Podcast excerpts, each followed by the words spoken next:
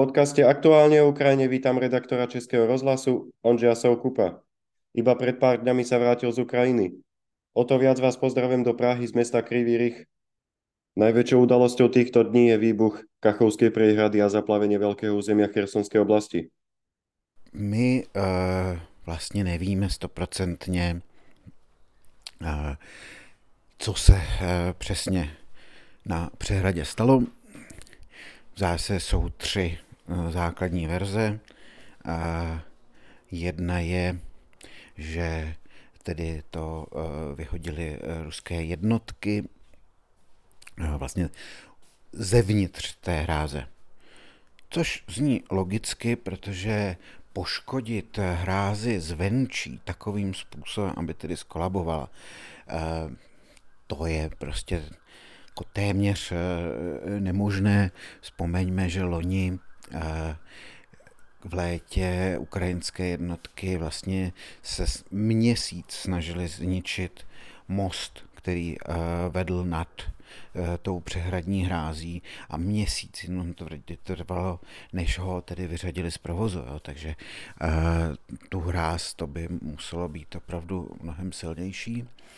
A druhá verze, kterou zastávají i někteří uh, investigativci, Ruslan Leviev z Conflict Intelligence Team, uh, ale lidé z Bellingcatu také, říkají, že uh, vlastně hra skolabovala pod tlakem nové vody, protože tam jako pršelo a argumentují zejména Eh, satelitním snímkem eh, pořízeným z asi tak 24 hodin předtím, než tedy eh, ta hra skolabovala, kde je vidět, že voda se vlastně přelévá v jednom místě přes tu hráz a dokonce poškozuje už nějaké jako budovy Eh, a, a prostě struktury, které tam eh, stály. Takže oni říkají, no, tak to byl, tady to začalo a postupně se vlastně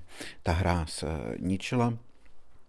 Eh, je to možné samozřejmě, protože pravda je, že Rusové, kteří ovládali vlastně tu část z levé strany řeky, kde, kde byly právě ten stro, strojírenský sál, eh, kde byly vlastně všechny ty to, to řízení samotnou eh, elektrárnou, tak tam vlastně vidíme, že oni se na to absolutně vykašlali. V normálním případě by eh, odpouštěli vodu, když prostě jsou takovéhle ty pozdně jarní deště, eh, ale tam ty jeřáby vlastně stály pořád na eh, stejném místě, takže eh, ve skutečnosti vlastně to je nezbavuje nějakou odpovědnosti, protože oni byli ti, kteří mohli té katastrofě zabránit.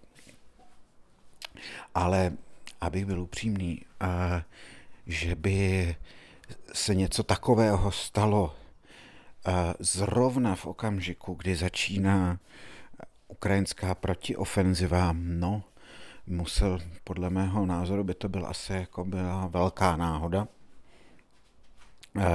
Existuje i třetí verze, která vlastně to kombinuje, která říká, že v okamžiku, kdy právě ta voda, která přetékala přes hráz a vlastně ničila tam e, nějaké, nějakou tu budovu a zbytky toho automobilového mostu, což je vidět těch snímků, takže ruský velitel usoudil, že je potřeba tedy s tím něco udělat, poslal tam eh, ženisty, e, kteří, e, aby odstřelili vlastně ten padající most, no ale bohužel to nějakým způsobem Eh, nevypočítali a naopak to tedy vedlo k následnému tedy zhroucení eh, té hráze jako celku. Což eh, zní jako verze jako ilustrace známého výroku někdejšího ruského premiéra Viktora Černomyrdina. Chtěli jsme to udělat co nejlépe, dopadlo to jako vždycky. A nicméně, ať už ten důvod byl jakýkoliv, tak ty následky jako jednak jsou teda děsivé a z vojenského hlediska to prostě pro Rusy znamená, že při nejmenším ten, ta jižní část fronty je na nějakou dobu vlastně zabezpečena, přestanou Eh, veškeré různé diverzní útoky ukrajinských eh, speciálních sil, které jsme poslední měsíc viděli neustále eh, u Chersonu na, na levý břeh, protože prostě ty ostrovy, na které oni utočili, budou momentálně pod vodou. A, a bude prostě zabezpečená celá tady ta fronta, protože ta řeka prostě bude eh, rozlitá a i když potom ty vody odpadnou, tak eh, to bude vlastně neprůjezdné pro eh, jakoukoliv těžší techniku. Mm, takže mě, já se spíše při, přikláním k té verzi, že skutečně někdo v ruském vedení usoudil, že prostě tohle je příliš důležité, že teďka už útočí Ukrajinci a my jim tady, my si tady musíme vytvořit vlastně klidný týl. No a prostě tak se to uh, stalo. Ono to vyplývá i z té logiky, kterou teďka neustále posloucháme od různých eh, lidí, ať už jsou to i poslanci eh, státní dumy, ale hlavně od takových těch různých eh, hurá patriotů, kteří říkají, no, jako prostě konečně se musí ten Kreml spamatovat a začít eh, válčit doopravdy, protože jinak to nemůžeme nikdy vyhrát. Třeba takový Igor Girkin, někdejší polní velitel separatistů z roku 2014, tak eh, ten eh, lidi z Kremlu eh, neustále nazývá obyvateli planety růžových poníků a říká, aby se tedy slušně řečeno vytáhli hlavu z řitního otvoru a pochopili, že je potřeba prostě zavést stané právo, ekonomiku prostě přeložit na eh, válečný, eh, na válečný způsob, eh, mobilizovat všechny muže, ať už do armády nebo do zbrojních továren a tak dále. A není to jenom on, on je samozřejmě jakoby krajní, ale takovýchhle výroků se dopouštějí mnozí. Další, třeba Evgeni Prigožin, který také si úplně ten slovníček e, nevybírá. Takže já si opravdu dovedu představit, že v tomhle tom e, prostě nějaký ten velitel řekl, no dobře, tak to odpálíme, protože tady jako vlast je v nebezpečí a, a vždyť je to vlastně normální. A, protože skutečně tady existuje historický precedens z roku 1941, kdy eh, sovětští velitelé se eh, dozvěděli o průlomu eh, nacistických vojsk v záporožské oblasti a, a nechali vyhodit do povětří ne Kachovskou elektrárnu, ta byla postavená až po válce, ale Dněpr, Dněpr, Dněperskou vodní elektrárnu, což byla svého času prostě jedna z největších v Sovětském svazu, prostě výkladní skříň a tak dále. A právě aby zastavili ten německý postup. No a jak už jsme si citovali, Viktora Černomyrdina dopadlo to jako obvykle, protože během e, toho se vytvořila prostě skoro 6-metrová přílivová vlna, která smetla prostě, co jí stalo v cestě. Podle jako různých odhadů zahynulo 20 až 80 tisíc sovětských občanů, ať už rudoarmějců nebo civilistů, protože jim to nějak jako nikdo neřekl. A ironií zůstává, že vlastně Němci měli ztráty jenom asi 1500 lidí, protože ve skutečnosti ten jejich průlom sice jako byl, ale byly ještě relativně daleko od té řeky, takže jenom vlastně ty úplně první průzkumné jednotky, tak ty, ta vlna zasáhla, všichni ostatní jako si jenom počkali pár dní, aby voda opadla. A víceméně bez přestávky pokračovali dál v útoku na sovětský svaz. Aká je Ukrajina vo vašich očiach po 15 mesiacoch Putinovej špeciálnej trojdňovej operácie? Ukrajina se samozřejmě změnila. Stejně tak, jako se změnila už eh, předtím po každé krizi, ať už to byl eh, třeba pomerančová revoluce 2004, revoluce důstojnosti 2014. Eh, po každé se vlastně v té společnosti, co si změnilo, co jí posunulo. A i tato jako příšerná válka něco mění v té společnosti v tom, jak se jako neuvěřitelně spojila, protože jestliže předtím Eh, byla poměrně atomizovaná a platilo takové to pravidlo eh, nebo eh, ukrajinské přísloví, kde jsou dva Ukrajinci, tak tam jsou tři hejtmani, tak Teďka si myslím, že je to mnohem jednotnější a odhodlanější.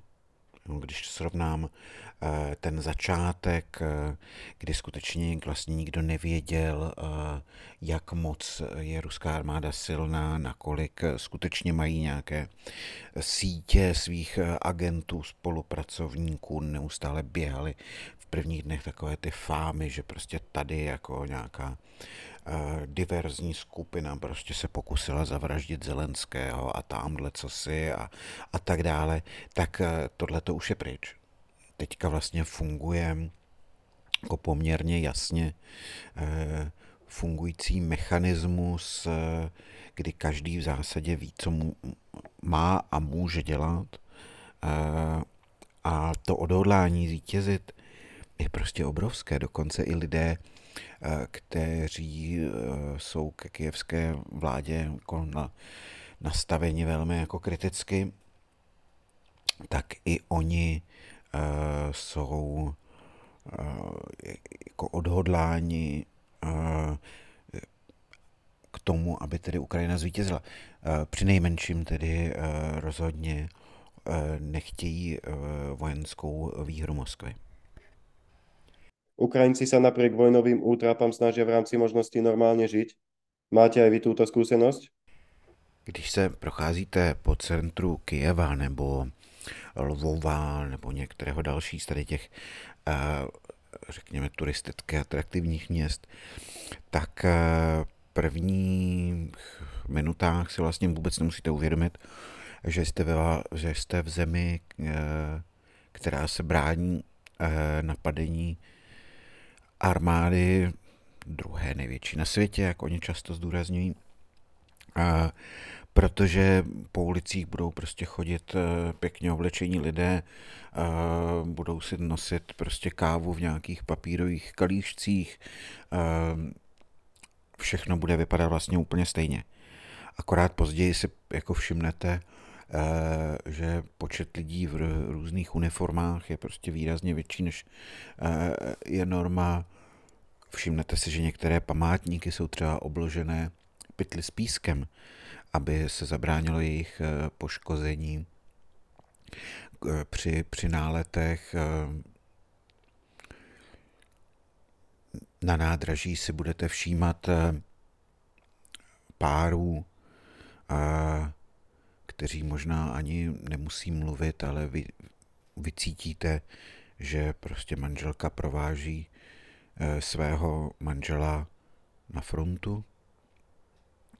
Takže eh, tohle oni samozřejmě se maximálně snaží eh, žít v klidu, Většina lidí, při nejmenším třeba v Kijevě, ani jako nechodí do těch krytů v okamžiku, kdy je vyhlášen poplach, protože sami říkají, no podívej se, aby tě ve 4 milionovém městě trefila raketa, tak to je mnohem pravděpodobnější, že tě srazí auto. A ta, takže, ale bez ohledu na eh, všechnu tuhle tu odvahu nebo uh, postoj, že prostě my se nenecháme zlomit, zastrašit, uh, tak samozřejmě jako hluboko uvnitř cítíte, že uh, prostě ta válka zasáhla obrovské množství lidí, spousta Ukrajinců, eh, žena dětí odjelo eh, do zahraničí eh, nebo do západních částí země. Ztráty ukrajinské armády, ale i civilistů prostě jako rozhodně nejsou malé a asi každá rodina na Ukrajině zná někoho, ať už to je jejich příbuzný nebo třeba kamarád, soused, kdo padl do zajetí nebo byl e, zabit na, na frontě nebo byl zraněn. Takže už to je věc, která se nedá nějakým způsobem e, nad ní mávnout rukou, že ono je to tam někde, e, jak to bylo bohužel částečně v tom roce 2014-2015 na Donbasu, kdy skutečně pro lidi v Kijevě to byla divná válka, Bůh ví kde, kde nikdy v životě třeba asi nebyli a, e, a týkala se vlastně jenom těch, kteří tam buď to žili, nebo e, tam e, jeli bojovat. Ale dneska už je to samozřejmě věc, která, kterou nikdo nemůže úplně ignorovat. Patríte aj vy mezi těch, čo tu už očekávají větší ukrajinskou ofenzívu? Nejsem si jistý, jestli bych dokázal použít slovo toužebně. Očekávám ukrajinskou protiofenzivu protože já si to samozřejmě eh, přeji, eh, přeji si, aby eh, ukrajinská armáda dokázala osvobodit všechna ta území, které Rusko momentálně okupuje. Na druhou stranu já si myslím velmi jasně před, jako uvědomuji, že jakákoliv ofenziva prostě bude nesmírně náročná eh, a krvavá. Eh, takže ne, ne, nemůžu říct, že bych z toho měl uh, úplně radost, ale je pravda, že to je věc, která se prostě teďka, podle mého názoru už, už to začalo, podle mě už ta protiofenziva začala a Eh, bude nesmírně eh, důležité, jakým způsobem eh, dopadne. Ať už z hlediska, já nevím, vojenského, a ukrajinského vnitropolitického, ale i co se týče prostě podpory lidí ze, a politiků ze západu. Protože já si dovedu živě představit, Eh, jak nejrůznější eh, takový ti eh, Putin svrštéři nebo oni by samozřejmě o sobě hovořili jako o realistech, ehm, budou jako říkat, no jo, no podívejte se, ono to nevyšlo, no podívejte se, oni jako postoupili jenom o 10 kilometrů, no to znamená, že ty Rusové jsou moc silní, no to znamená, že tady budeme se muset jako s nima domluvit, no a vůbec jako, podívejte se, kolik těch peněz do té Ukrajiny sypeme, no tak to jako asi nemá cenu, že no tak je to radši, radši tu pomoc jako skrouhneme a, a oni se teda nějak s tou Moskvou domluví. Já to teďka samozřejmě trošku přeháním, Eh, nicméně eh, ten princip je podle mého eh, jako zcela reálný. Takže bude na výsledku té protiofenzivy bude strašně moc záležet. Ehm, bude to obrovsky obtížné. Tam těch možností proti útoku není až tolik. Samozřejmě nejpravděpodobnější a nejefektivnější bude útok přes záporskou oblast směrem někam jako na Melitopol, Berďansk, Mariupol, aby se vlastně rozdělila ta ruská skupina Eh, která je na jihu eh, u Krymu a ta, která je u eh, Doněcku, což by samozřejmě byl obrovský logistický problém pro ruskou armádu. Problém ovšem je, že samozřejmě ruští generálové, byť zdaleka nejsou tak schopní, jak se o sobě tvrdili, tak zase úplní idioti to nejsou a tohle to si samozřejmě velmi dobře uh, uvědomují a za tu uh, ty měsíce tam vybudovali prostě nějaká obraná postavení, uh, jsou tam rezervy a tak dále, takže to nebude nic jednoduchého. Když si k tomu připočtete problémy s technikou a ať už která chybí, ale i ta, která je prostě od různých výrobců, což vám samozřejmě strašně komplikuje opravy, logistiku, protože nemá, nemáte kompatibilní jako náhradní díl a tak dále. A vy potřebujete koordinovat prostě velké uh, množství jednotek, tak uh, z, to, z toho vyplývá, že to nebude vůbec uh, nic uh, jednoduchého a, a nedá se říct, že by se na to člověk těšil. Spíš tak jako může jenom držet palce. Je už podle vás Ukrajina na ofenzivu dostatečně vyzbrojená a připravená? Protože ofenziva, my jsme samozřejmě naučeni eh, nějakými prostě dokumenty o druhé světové válce, o prostě, já nevím, operaci Bagration nebo Dnu D, kdy prostě celé armády, desetitisíce mužů prostě s technikou se vrhají do průlomu a tak dále. A nicméně ty bitvy ve skutečnosti oni e, začínají tím, že e, začíná jedna taková ta rozvědka bojem, e, kdy e, vlastně zjišťujete, kde má e, protivník slabá místa a následně začínáte eh, nanášet nějaké údery eh, na různých eh, částech fronty, tak, aby právě protivník nevěděl, kudy přijde ten hlavní útok. A, a za třetí,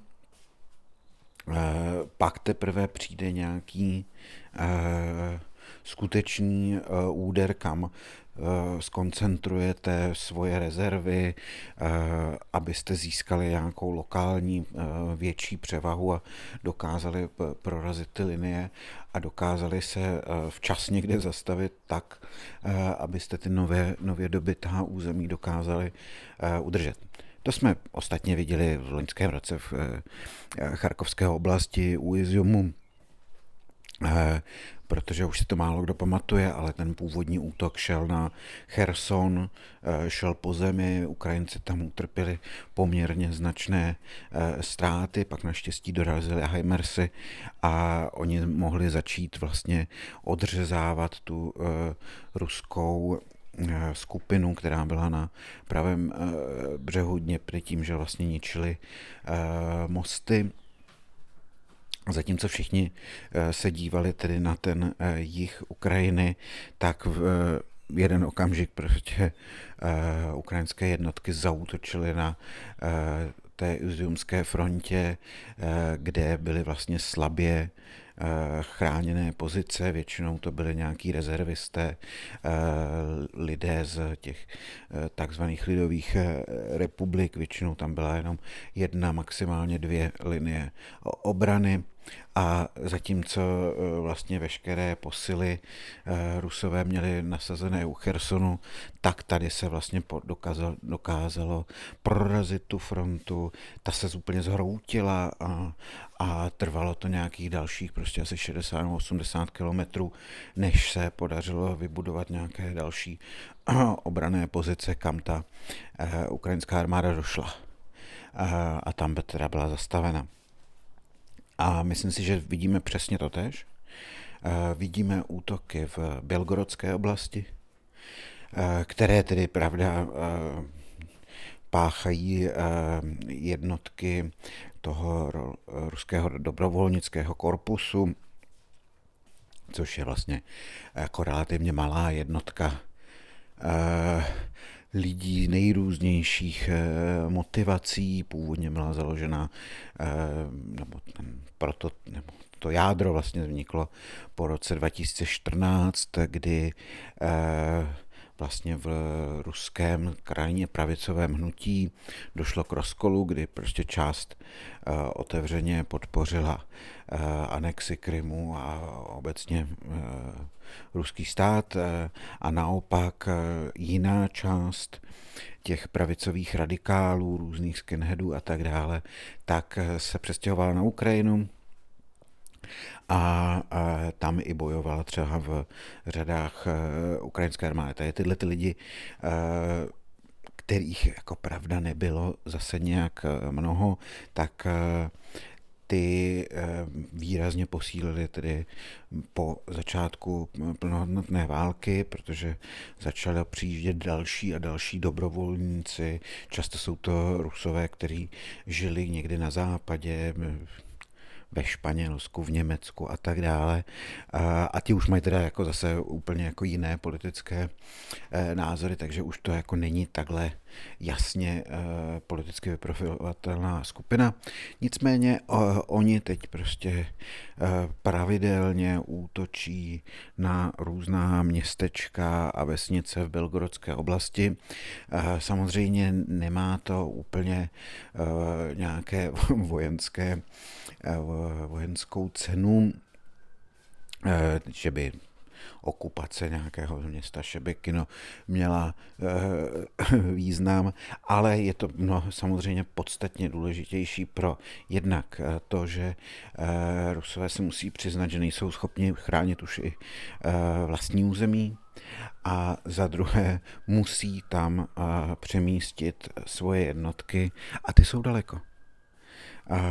Takže pokud by došlo teďka k nějakému útoku na třeba právě tu záporožskou oblast, tak eh, jednotky, které budou v té belgorodské oblasti, to budou mít no takových dobrých 600-700 kilometrů, aby tam uh, dorazili do té záporožské oblasti, což je samozřejmě uh, velmi důležité.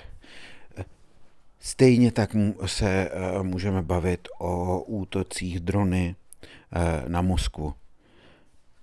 Asi nikdo jako z Ukrajinců neočekával, že by eh, já nevím, dron, který narazil do kupole jednoho z, jednoho z paláců Kremlu spáchal nějakou škodu nebo nedej bože ohrodil, eh, eh, ohrozil Vladimira Putina, který tam stejně jako v Kremlu se prakticky neobjevuje a, a rozhodně ne prostě o půl druhé v noci. Takže eh, opět nemá to úplně jasný vojenský smysl.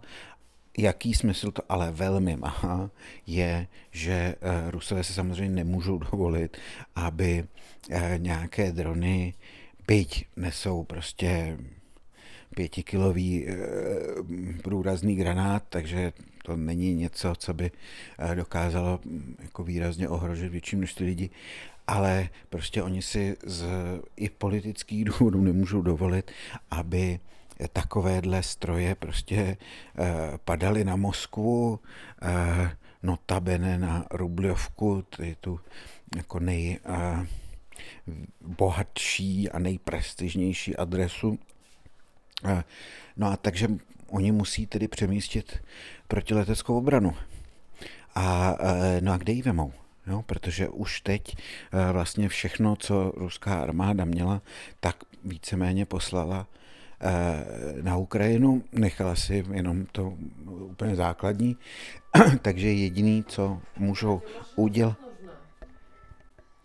tak ještě jednou, z vojenského hlediska to má jediný, jediný smysl, a to sice, že Rusové budou muset přemístit své komplexy protiraketové obrany a odkud je budou, moc, budou muset přemístit z Ukrajiny.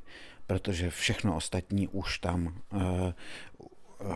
jako přesunuli, tudíž opět bude oslabená ta obrana jednotek přímo na Ukrajině. V současné době vidíme boje u Vuhledaru, spíše na severu, ale i v záporožské oblasti, ale zatím se vždycky jedná o jednotky, já nevím, rozměru rod maximálně praporů, takže to bude ta, jakoby ta druhá fáze, kdy eh, se, jsou různé útoky, které nutí ruskou armádu vlastně udržovat celou tu frontu roztaženou. Současně jsou to útoky, které zjišťují stav té ruské obrany a teprve potom přijde tedy nějaký ten velký nápor.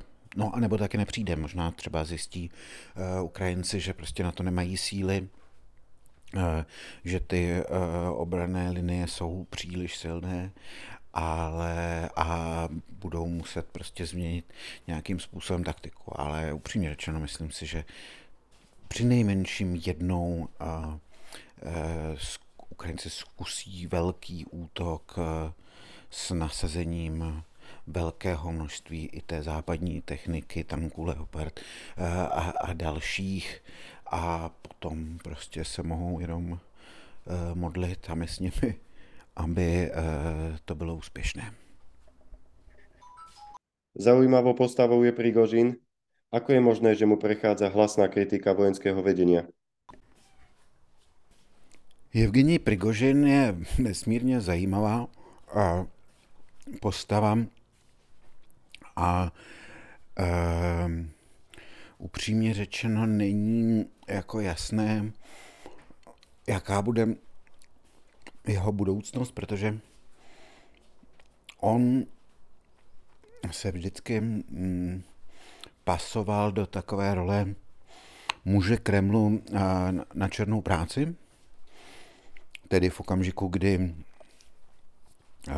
řekněme v roce 2014-2015 na Donbase eh, vzniká eh, Wagnerova skupina, tak jedním z jejich hlavních úkolů je fyzická likvidace eh, příliš nezávislých polních velitelů.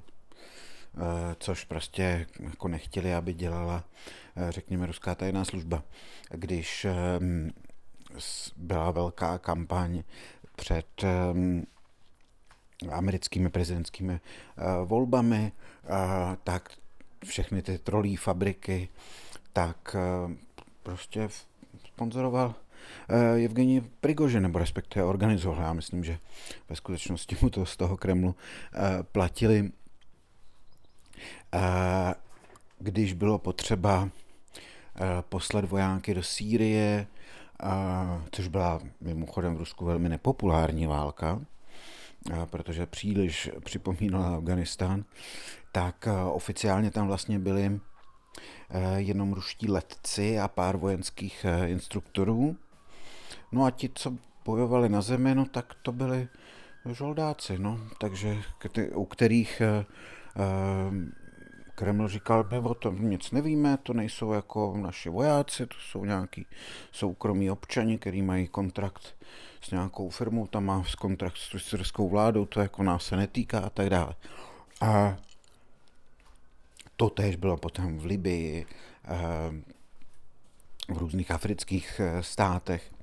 No ale nyní eh, se Evgeni Prigožin dostal do velkého konfliktu s ministerstvem obrany. A přitom také to za začátku vypadalo dobře kdy eh, vlastně Wagnerově skupině byla daná, byl daný prostě kus fronty u Bachmutu a řekli, dobře, tak teďka jako my vás budeme zásobovat a, a vy jste přece ti e, zkušení vojáci, kteří máte, žoldáci, kteří prostě si prošli Palmírou a, a Středoafrickou republikou a podobně, takže jako my vám budeme prioritně zásobovat a vy budete postupovat. Jenže poměrně rychle se ukázalo, že jako Evgeni Prigožin a jeho velitelé také nejsou nějaký jako geniální strategové, takže stejně jako jiné ruské jednotky, oni v tom, na tom začátku nesli jako velké ztráty. Mm a následně se prostě uchýlili takové té uh, opět taktice druhé světové války, kdy oni prostě posílali vždycky pár lidí uh, dopředu, Ukrajinci je viděli, začali po nich střílet, tím pádem uh, Wagnerovci věděli, odkud oni stříli a teď prostě přišel velký, obrovský prostě dělostřelecký útok a oni byli velmi dobře zásobovaní, takže by, byli schopni vypálit až 20 eh, tisíc eh, výstřelů během prostě třeba tří, pěti dnů. Což je ovšem samozřejmě tempo, eh, které nemůže vydržet žádná armáda současná, protože prostě ty sklady nejsou nekonečné. Wagnerovcům to začali eh, omezovat, na Češ se dostali do obrovského konfliktu právě s ministerstvem obrany, kdy Evgeni Prigožin a neustále nadával, že eh, nemají dost, že prostě kvůli tomu umírají jeho eh, lidé, byť tedy ta taktika zásadě byla o tom, že vy tam naženete lidi víceméně na smrt, abyste zjistili, kde, kde je protivník a pak nemohl střílet. A a e, mimo jiné ještě na konci loňského roku označil náčelníka generálního štábu Gerasimova e, slovem velmi jako urážlivým e, opisem pro homosexuála, což samozřejmě v té mimořádně mačistické, militaristické kultuře ruské armády asi není mnoho slov, eh, kde byste mohli někoho urazit více. Takže v normální situaci by samozřejmě Evgeni Prigožin už dávno nejspíše nebyl naživu, leč um, z nějakého důvodu Vladimir Putin nad ním drží ochranou ruku. Nikdo jiný než eh, ruský prezident v zásadě být nemůže. Uh, a těžko říct, Eh, co si od toho slibuje, nejspíše je to jeho oblíbená prostě taktika rozdělá panuj, tedy eh, stejně jako na sebe různě dohlíží eh, tajné služby, vyšetřovací výbor a podobně, tak on asi chce i v té armádě mít nějakou jednotku, která by nebyla závislá na vedení ministerstva obrany a tím pádem měla, měl tedy i nějaké jako nezávislé informace. Nastáva čas na vnútorný rozklad Putinovho režimu, alebo ho zlomí len vojenská porážka? Mluvit o nějakém rozkladu je extrémně předčasné. Hmm. Ten režim byl budován více než 20 let přesně kvůli tomu, aby byl mimořádně odolný vůči tlakům jak z nížku, tak z vnitřku. A představa, že jak už jsem také někde slyšel, že Evgeni Prigožin prostě může vést nějaké povstání, které odstraní Vladimira Putina, tak to je prostě, to už není ani vtipné.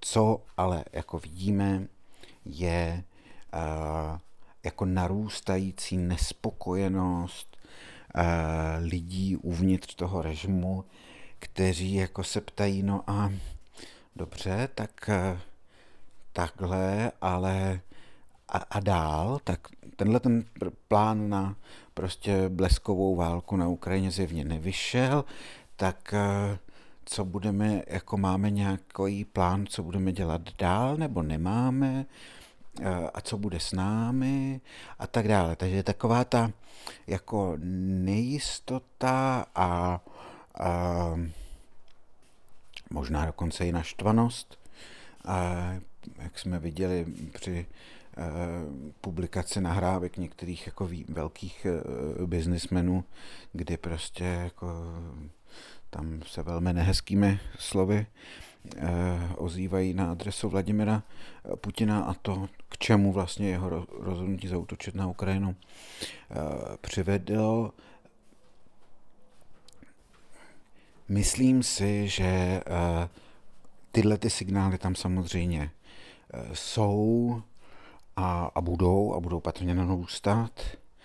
A je, jako dovedu si jako vlastně v nejoptimističtějším eh, scénáři představit, že někdy příští rok, protože letošní rok podle mého názoru prostě obě dvě strany se pokusí ještě rozhodnout vojensky a trochu se obávám, že ani jedné se to nepovede, eh, tak, eh, že příští rok už tam se moh- začnou objevovat eh, nějaké hlasy uvnitř toho eh, režimu, eh, které by vedly k, ke konci třeba války nebo při nejmenším k vyjednávání, ale ostatně některé z nich už se objevují i nyní. E, Margarita Simonianová e, nedávno prohlásila, že vlastně, no tak jako, tak e, tady je nějaký plán, který navrhla Malajzie, který předpokládá vlastně zastavení bojů a provedení referent na těch územích. A ona říká, no a tak pravda je, že proč bychom měli jako mít držet území, kde nás tam ti lidé nechtějí a tak dále. Následně teda samozřejmě to schytalo na sociálních sítích od takových těch hurá patriotů, ale už to, že se tohleto objevuje ve státní televizi, eh, tak eh, to je jako signál, že něco se mění, ale nebude to rychlé eh, a ten výsledek, eh, který my bychom si třeba přáli, eh, rozhodně není jako zaručen. Ďakujem vám za veľmi zaujímavé odpovede. Do počutia na budúce. Sláva Ukrajine.